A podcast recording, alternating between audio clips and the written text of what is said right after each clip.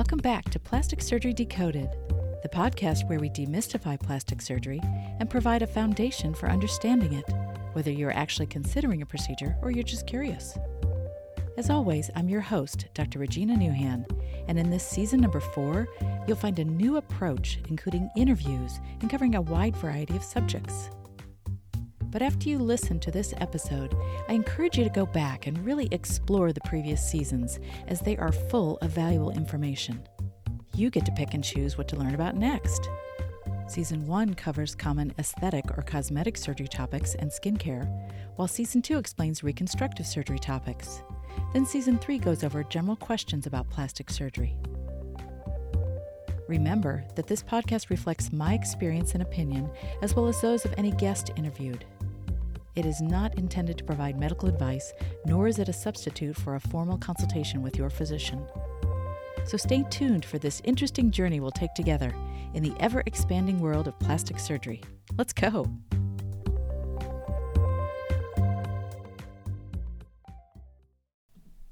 Breast implant surgery, whether for aesthetic reasons or reconstructive reasons, is so common these days, it's quite remarkable. But there have been some concerns raised with breast implants that have led some patients and their physicians to find the solution to be implant removal. The procedure is called explantation. And that's a whole different ballgame than the original implant placement. The reasons for explantation can be as simple as life changes, versus more complex reasons such as mechanical problems with the implant or concern about illness that may have developed related to the implant. So, how, when, and where are explantations performed? And what could be expected afterwards? Are patients always happy? Plus, what does en bloc resection mean? And does it always have to be done with the implant removal? Fortunately, we have with us for discussion today a plastic surgeon who has great experience in this area and has been sought out for his expertise, Dr. Brad Storm. Listen into our conversation now. Today we have with us Dr. Brad Storm. He is a private practice plastic surgeon in Olathe, Kansas, which is a suburb of Kansas City. He's also a clinical associate professor of plastic surgery at Kansas University, KU, in Kansas City. Welcome, Dr. Storm. Pleasure to be here.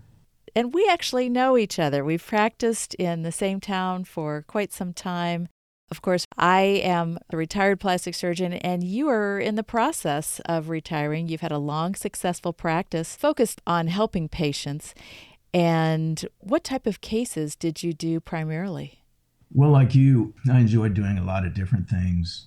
We both did a lot of hand surgery. That's right. In the beginning, and uh, in my practice situation, I did virtually all the reconstructions. And so breast traffic increased in my office over the 33 years I was in practice. So, breast reconstruction after cancer, breast reconstruction, and uh, cosmetic surgery, and major revisional type surgeries. Correcting things from the past, yeah. Yep. So, you've had a lot of experience with both breast implant placement, whether for cosmetic or reconstructive purposes, as you say, and breast implant removal over the years. And of course, for this episode, we're focusing on the latter. I do think the listeners will surely benefit from your expertise on this subject. And how many implant removals or explantations, as we tend to call them, do you think you've done in your career? It ramped up a lot just in the last five years. I believe probably 300 in the past five years. Interesting. Is that mainly, you think, from word of mouth, or there's just more of a need out there, or what do you think? Social media. Social media. Interesting. Yeah. yeah. It was surprising to me. These are things that I've done for years. Patients don't want their implants anymore. They don't like the shape of their breasts. They need lifts. They're complicated revisions, and it's something I've done for a long time. But several years ago, before COVID, I noticed some increased traffic, and, and patients were asking, I, I want you to take my entire envelope out. And the first few times I said, Yeah, I can do that, but why do you want that? And that's when the topic of breast implant illness uh, came up. And then I learned that I was listed as one of the go to guys in the Kansas City metro area who had experience with this. And we had had some success with the early ones, and boy, it just really took off. It was something I really planned on. It just took on a life of its own. I bet that was very comforting for those patients, though, to know that they had someone they could rely on who was well respected and clearly had a track record of doing well with these cases. Um, let me just ask you to explain for the listeners what you mean by the envelope. And you referred to removing the entire envelope. What are you referring to? With breast implants or any kind of uh, man made device that's implanted, like a pacemaker or a hip replacement, the body will make an envelope around it, sort of a fence. Uh, it's a natural, normal thing to kind of wall it off. Exactly. And in the breast implant world, that's called the capsule. So when patients say they want the en bloc removal, which is basically a layman's term for removing the entire envelope around the implant with the implant contained inside of it. Mm-hmm. That's what the en bloc resection is about, and that's what lay people on the social media sites and support sites uh, refer to as the en bloc resection. And I would like to delve into that more a little bit later in our discussion, but let me just first break down our topic to implant removal from cosmetic procedures or aesthetic surgeries versus those from reconstructive. And let's start talking about the cosmetic patients first. You mentioned just a few of these, but what are some of the reasons that people might request or need an explantation? There are a few different groups. The simplest patient is a patient that we've taken care of for years who doesn't have any concerns about breast implant illness. They perhaps read about it, they've made up their mind, they don't have any symptoms of it. They're just simply finished with implants. They're too big, they're too hard, they're too high, they're too low. You know, they had them place 20, 30 years ago in their yeah. 20s. Been there, done yeah, that. And they're yeah. just finished with them. They don't need them. And they may be ruptured. That's the other reason, of course. And in those cases, okay. you remove their implants and you're not doing any acrobatics as far as making sure you get every last bit of the capsule and things like that. So, ruptured means that the implant, just because of age, has broken apart basically and, you know, whatever filling is in there, whether it's saline or silicone, has leaked to some degree, but generally stays right there. Right. That is the difference, of course, as you mentioned. Saline is just filled with IV fluid. So your body just absorbs it. It goes flat. You notice it and you call mm-hmm. your doctor. Silicone, yeah. your body doesn't absorb it. You may not notice a lot of changes in your breast after a silicone rupture.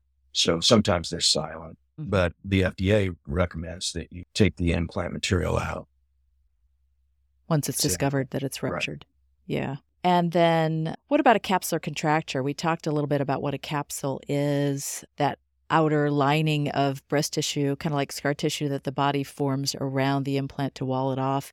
And it can tighten over time, as sometimes scar tissue does, whether that's in response to a leak or not. Is that sometimes a reason you would go in and take out an implant? Is it uncomfortable for the patient sometimes?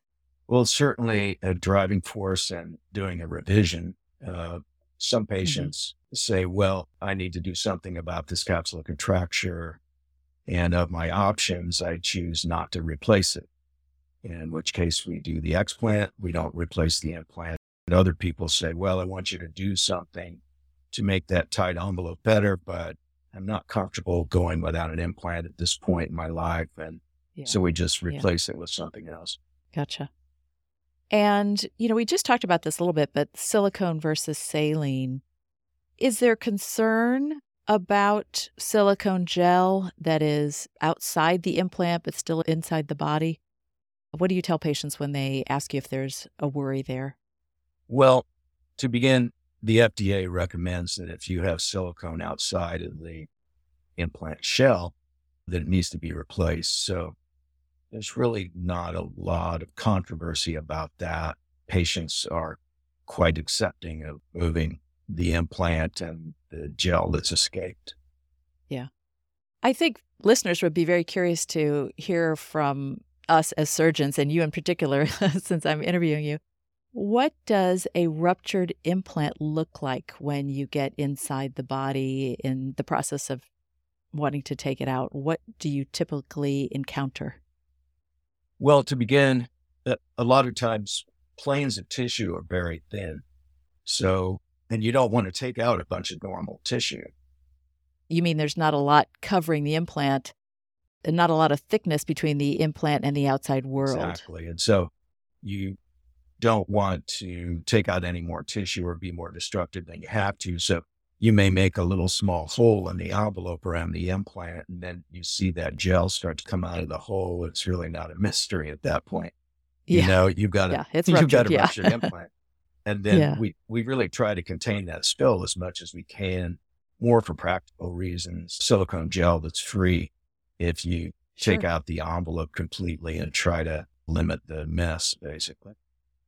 Sure. Absolutely. Yeah, it's a bit of a gooey mess, isn't it? Sometimes. Jellyfish. It's like a jellyfish. Yes, yes. But then it all gets washed out and all is good. Well, if nothing goes wrong with an implant, so to speak, we don't have these problems or life changes or rupture or capsular contracture. How long should patients expect to keep their implants? Do they have to be removed at some point? That's a great question, and it's a common misconception among doctors and our plastic surgeons and, and patients as well. And that is, you don't ever have to have an implant replaced unless there's a problem with it. It's common that people will say, Well, I heard that it was every 10 years, or I heard it was every 15 years. But, you know, we both have seen patients from the 70s, 80s, 90s that have intact breast implants. And nowadays, I believe the numbers would be somewhere around five to 10% at 10 years will have a rupture, which means Mhm. 90, 95% of patients at 10 years have perfectly okay implants that don't need to be replaced. So that number gets lower and lower as time goes on. It's a pretty flat curve. Sure. And so there is no rule about when you have to have your implants replaced. It's based on Yeah. trouble. That makes sense. Well, there have been other concerns about breast implants lately, particularly silicone implants or just having an implant in altogether. Could you give some brief thoughts about some of the more serious disease that can rarely be related to implants? You briefly touched on breast implant illness. Um, could you explain that a little bit? And then there are, one or two other issues that are sometimes at play. Could you tell us your thoughts on that? Well, I think the first thing to remind people of is breast implants are the most thoroughly studied medical device in the history of medical devices. And we probably don't have time to talk about the whole business in the 90s when there was a moratorium and so forth. But the studies that have been done and to the satisfaction of the FDA and silicone was under question and was re-released in 2006. It didn't stop all the controversy though. And of the things that can go wrong with the breast implant, I would say by far number one would be ALCL, which is a very rare cancer that can occur around an implant. And mm-hmm. the odds are like one in a thousand or less. And it only occurs in the implants that have the fuzzy surface, textured implants. And smooth implants that have that smooth, slick appearing outside, we don't think it can even happen in those patients. It's a very mm-hmm. curable cancer. It's not breast cancer. It's a lymphoma. It's an overaction Yeah. of the immune system. It occurs after the implants have been in seven to 10 years. Usually it shows up as a fluid collection and hmm. you aspirate the fluid. The cells are in the fluid. They tell you that the patient has the disease and you proceed from there, Uh, but to remove the implant and the capsule around. And success rates are very high. Mortality with it was primarily early on with patients that ignored it or the doctors that were uninformed or didn't know what they were dealing with Yes, before it was right. before it was right. eliminated. And so that's that's the number one worst thing. And we're lucky that it's that it's Oh, so it's- rare. Yeah, it's crazy rare. So yeah. that's number one. Number two, people still believe there are some diseases that may be caused or made worse by exposure to a man-made device like rheumatoid arthritis, lupus, mixed connective disease, Sjogren's syndrome. These are all autoimmune diseases. And the logic is mm-hmm. your body recognizes the implant as being foreign. It makes antibodies. Those antibodies cause damage in tissues that aren't foreign. Mhm. That's definitely not a proven concept, but it's one of the things that is being worked out right now in terms of the breast implant illness. Mhm. Breast implant illness is a list of about 24 different variable symptoms. There's not a constellation of symptoms that is typical of it. And there's no lab data, there's no x ray, there's Yeah. nothing we can do. It's tough people. because, you know, mean age of the patients that are having these symptoms who want an explant is about 45. Ah. And so the list of symptoms may be hair loss, fatigue, muscle pain, joint pain, eye issues, rashes, foggy brain function. And if you went to your doctor as a 45 year old woman and didn't have breast implants, guess what your doctor's going to tell you? This is part of where you're at now, and we'll work Yeah. on this thing. But when you have Yeah. breast implants, it throws in the curveball that you're going to go online and you're going to find people who are going to tell you, well, it's your implants that are making you sick. Mm. The problem also is that good studies that we have that are controlled, over 90% of patients say they're better after they have their explantation done. And that's not scientific evidence that there's a connection. But on the mm-hmm. other hand, it's hard to ignore. And, and for the Yeah. lay public, it's natural for them to say, okay, they have all these symptoms, they have their implants out, and now they're gone. What else could it be? And it's not the scientific method, but it is hard to ignore. And so that's what's launched the doctors side, the scientists into saying, okay, what's going on here? Why does mm-hmm. this work? Why is this so successful? What is the minimum we have to do to make people better? And Yeah. those are the big questions for surgeons. It's like, what do I have to do to make this go away at a high frequency and Mhm. is easiest rate. Yeah. on the patient without putting Yeah. them through a lot? And there are a million things like this in surgery. It's like mastectomies. You know, in the Yeah. beginning, they thought you had to remove the breast, all the skin, both the muscles, all the lymph nodes, a horribly deforming operation. Later, they said, okay, maybe we don't take all the muscles. And the cure rate was the same. And then later, they said, well, maybe we can leave some of the skin behind for reconstruction. And the cure was the same. And then later, they said, what if we just take out the lump and do radiation instead of doing a mastectomy? And the cure was the same. It's a common Yeah. thread in surgery. We do what we think we have to, and then we figure out what is the least we have to put a patient through to get better. And that's where we're at That now. makes sense. Very good. Well, what about the patients who have had implants placed for breast reconstruction after cancer? Why might they need or wish an explantation? Similar reasons, eh, or are there different reasons? And are their situations sometimes considered more of a challenge, especially if you've had radiation or scar tissue or, you know, who knows what? Well, there are two groups. One is the patient that is extremely unhappy with the result. And as you know, like from radiation or partial flap loss or capsular contracture, they have a result that's really not satisfactory. They've been through all they want to go through. Mhm. Radiation causes the tissue not only to get tight and firm, but it also makes it very difficult to rely on in an operation. Rely on it to heal. Yeah. And they have pain. So that is something that's pretty easy to justify because you've got a terrible result and you think the patient's going to be happy enough with the improvement in their symptoms that you Yeah. you feel comfortable moving forward. Just get that implant out. Yeah. The one that bothers me the most is the patient who has a successful reconstruction. Oh, and yeah. of course, you know as well as I do what's involved in that and the hard work that's involved on the patient side to get there and, Yeah. and the doctor side to get there. And you have a perfectly suitable reconstruction and the patient thinks they have breast implant illness.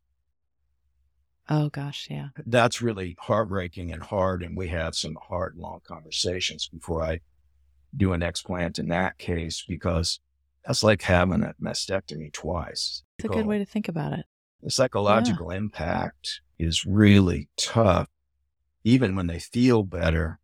And it's really heartbreaking when, and I'm not sure I've ever seen this in my own practice, but if you completely destroy a suitable reconstruction and the patient doesn't feel better, does not Right. feel better that's a terrible situation yeah, yeah, it's, it's really sad. and you think that was the wrong path Yeah. yeah ah frustrating well we've talked about why we might want to do an explantation. Let's talk about how it's actually done. How do you go about removing implants? Where would it be done? What's involved? And what about recovery or downtime? It's done in an operating room under general anesthetic. You know, to begin with, it's even the most minor operations are going to take at least an hour. Some, depending on the surgeon and the technique, you know, may go over four hours. To begin with, implants that are in front of the pectoralis muscle, prepectoral or subfascial or subglandular, they're all the same terms. Those are easier to remove because you don't have to operate on the muscle. You don't have to operate on the capsule that's stuck to the ribs. So there are fewer A- complications, fewer things that can go wrong, Mhm. and much quicker recovery for the patient. You go through an incision, usually near the fold under the breast, and you divide down till you get to that envelope, and then you just dissect on the surface of the envelope with an electric needle. And that's about as easy as it gets. If you have to take one out that's under the muscle, that means that muscle, which is very thinned out over the years, you have to peel that muscle off of the envelope and try to preserve it before you Yeah. can take it out. yeah. And you have to dissect behind it on that capsule. And that's stuck to usually at least two or three ribs that you have Yeah. to painstakingly scrape the lining off of the ribs. You have higher complications of lung puncture, bleeding. So it's not something you want to do unless you're convinced you have to. And everybody thought we had to in the very beginning, but now we have some good studies that show patients that don't have the complete capsule removal had the same improvement as patients in symptoms in symptoms exactly as the patients who had partial removal, leaving behind the parts that increase the complication rate, such as bleeding, lung Yeah. puncture. So going back to the en bloc resection, you're saying that you don't always have to do that en bloc resection of the tissue, the body's tissue around the implant. Sometimes you could just take part of that, or maybe even on occasion just take the implant. Yes, and and there's good data to indicate that now. The Aesthetic Society Education Group they funded a study that was not funded by industry, no implant uh, company. The implant Yeah. companies, yeah. And it was plastic surgeons' own donated money. They tried to sort this out, and the outcome of that study was you don't have to take the whole envelope out. Now, sometimes Yeah. you still do. I do it for patients who have that really calcified hard envelope. So it's kind of turned to stone Right. almost, kind of like, like a an rock. eggshell. Yeah, that's uncomfortable to leave Yeah. in. So And the complication rates of leaving it in are a little higher. And so I take those out, or at least the vast majority of them when they're under the muscle. Yeah. If there's a question of ALCL and the treatment for ALCL is removal of the entire envelope, and you have a surprise with a textured implant with fluid around it, if you got the whole envelope out, then you may be finished, even if you find ALCL. yeah, because it's all self-contained at that Exactly. point. So there are reasons to take out the whole envelope sometimes, but when the implants are under the muscle, I believe it definitely increases the recovery time, the pain, the complications, and I'm still willing to do it in patients who want the entire envelope out. But again, we have a very frank discussion about the fact that there's scientific evidence that Sure. would indicate they don't have to go through that. Yeah, it's nice to have. Well, after an explantation is done, you know, this multitude of patients you've had for various reasons, what's been the overall response of your patients to living without the implant? Well, it's a spectrum between patients who you hardly recognize they don't have an implant anymore, which Ah. is not common, but it's So frequent. there's enough tissue left behind that it's not that big of a deal. They they don't really notice the difference. I also, when the implants are under the muscle, I always repair the pectoralis muscle just to Uh-huh. avoid the motion artifacts, the animation deformities that follow. Also, Mhm. some patients implants under the muscle will have pain related to nerve traction, things like that. So they'll see pain relief. We have the patients in the middle, probably three quarters of the patients that I operated on, I did a breast lift at the same time. Yes. And, and tell us why you did that. Well, to circle around, there are two options. You can do the explant and then do nothing else. And then the breast tissue that was stretched out over this implant, there may be an adequate amount of it, but it was stretched out over that dome of the implant and it has a limited capacity to shrink back. Also, the nipple and the areola may have dropped too low. And hmm the reason they were as high as they were is because the implant was holding them up. Yeah, holding things up. Yeah. And then you take that out, and the patient can have a pretty long, flat breast that hangs way too low. And it'll Yeah. shrink back some. But again, the average age in the studies that I've seen is about 45. And your skin elasticity drops off pretty dramatically with menopause and age, sun damage. And so Mhm. these people can't expect a whole lot of improvement. And once it heals that way, in that shape, in my experience, it's harder to try to straighten things out later once it's healed because it's not a matter of just tightening the skin as is common in a lot of uh, breast lifts in patients without implants, where you're just taking away extra skin, lifting things up.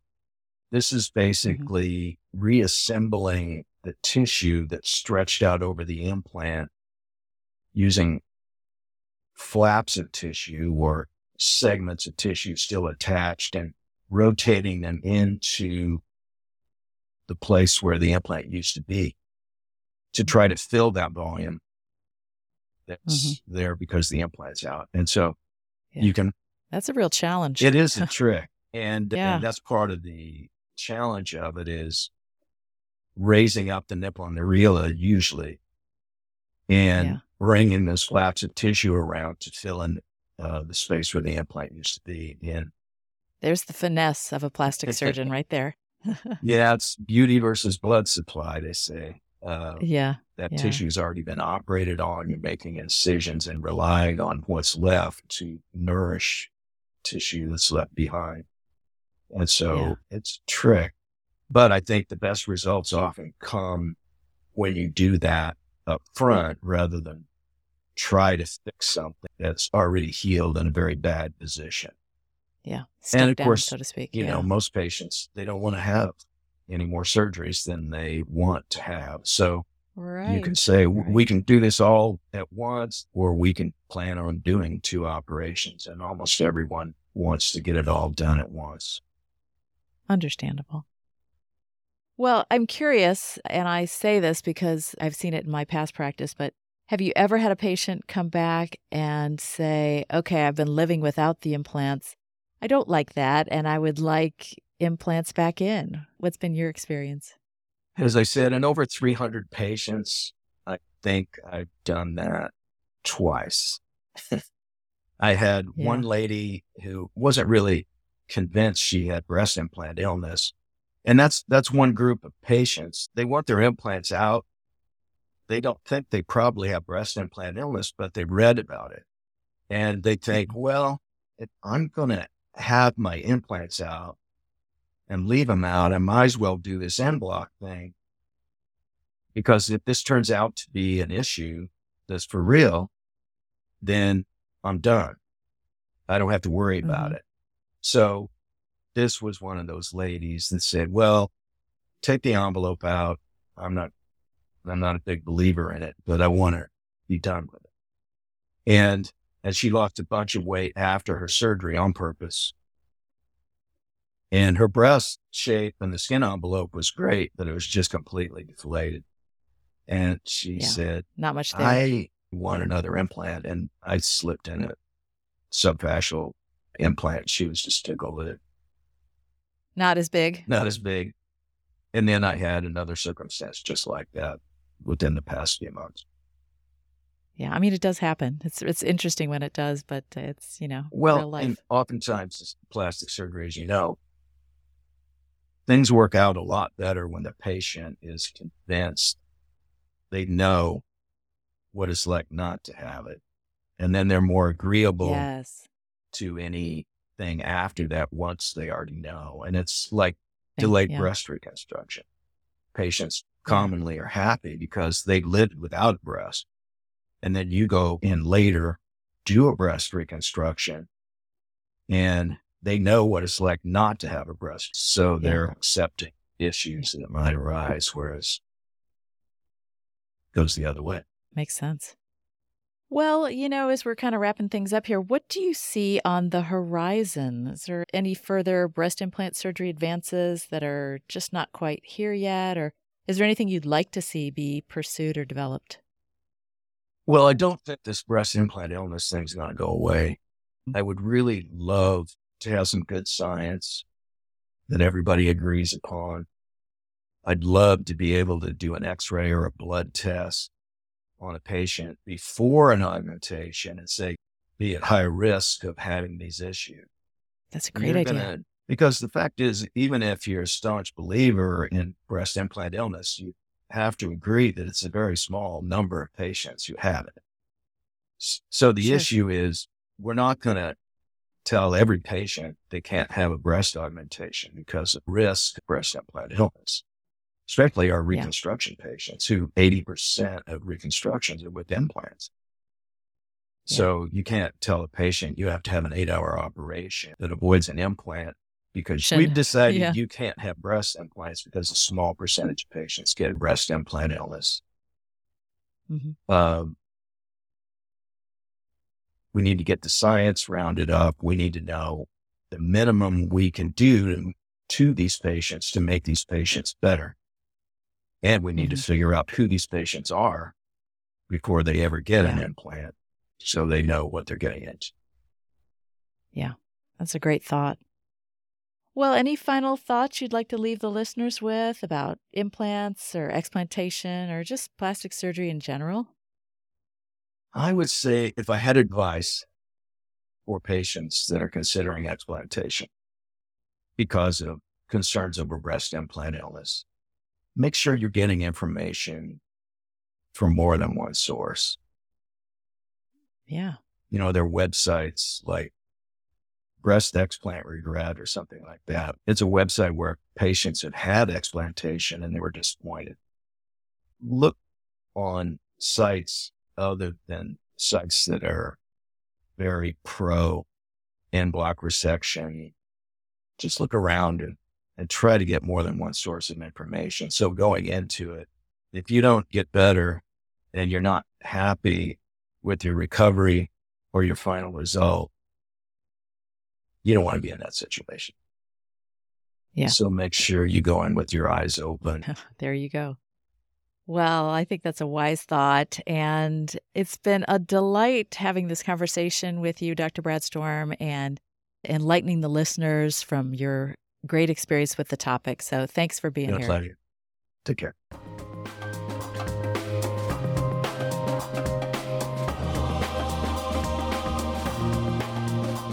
Well, that's our show for today. Hope you enjoyed it and learned something too. Don't forget to subscribe, rate, and review.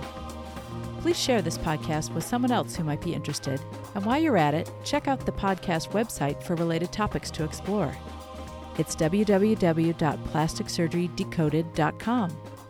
And as always, thank you for listening to Plastic Surgery Decoded.